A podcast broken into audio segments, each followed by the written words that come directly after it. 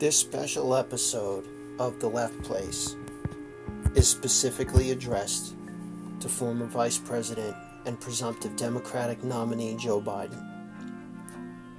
This is an open appeal to Biden. Don't wait until November. The United States should not be this broken. Our failure to respond proactively to the coronavirus slash COVID 19 pandemic has hobbled our already ailing economy and led to the needless deaths of over 100,000 Americans. It's just yet another opportunity Donald Trump was handed he subsequently fumbled.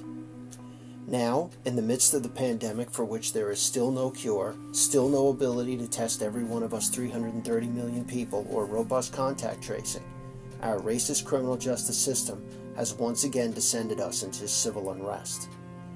Here was another opportunity for Donald Trump he similarly fumbled. Trump was the third president in our history to be impeached, the first Republican, and first in his term.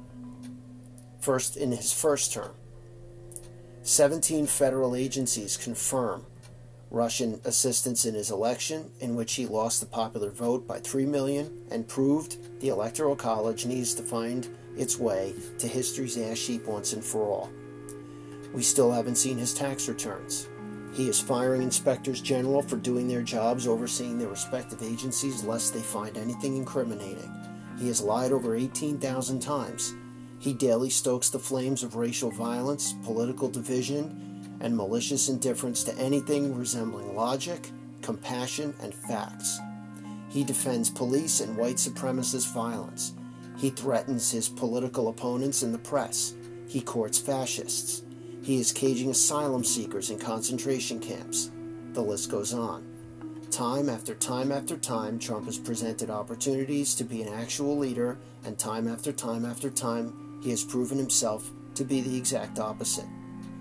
As Dr. Cornel West said in a Sunday interview on Fox News Sunday, which must have been very uncomfortable for the network, we're witnessing the collapse of the legitimacy of leadership, the political class, the economic class, the prof- professional class.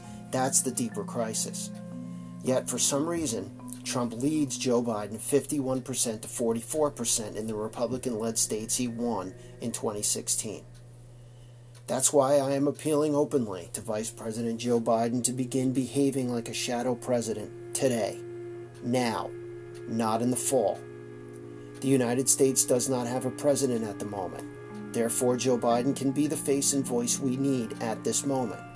He doesn't need to sit in the Oval Office to appeal for peace. He doesn't need Congress to approve a call for an end to our divisions and a start to the examination of our systemic economic and racial inequalities.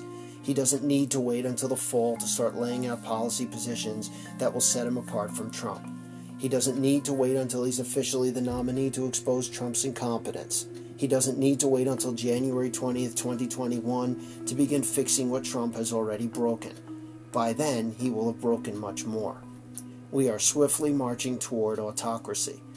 Please, Vice President Biden, we need to hear from you every day as we do from New York Governor Andrew Cuomo about the coronavirus. We need a leader not a racist tweeter.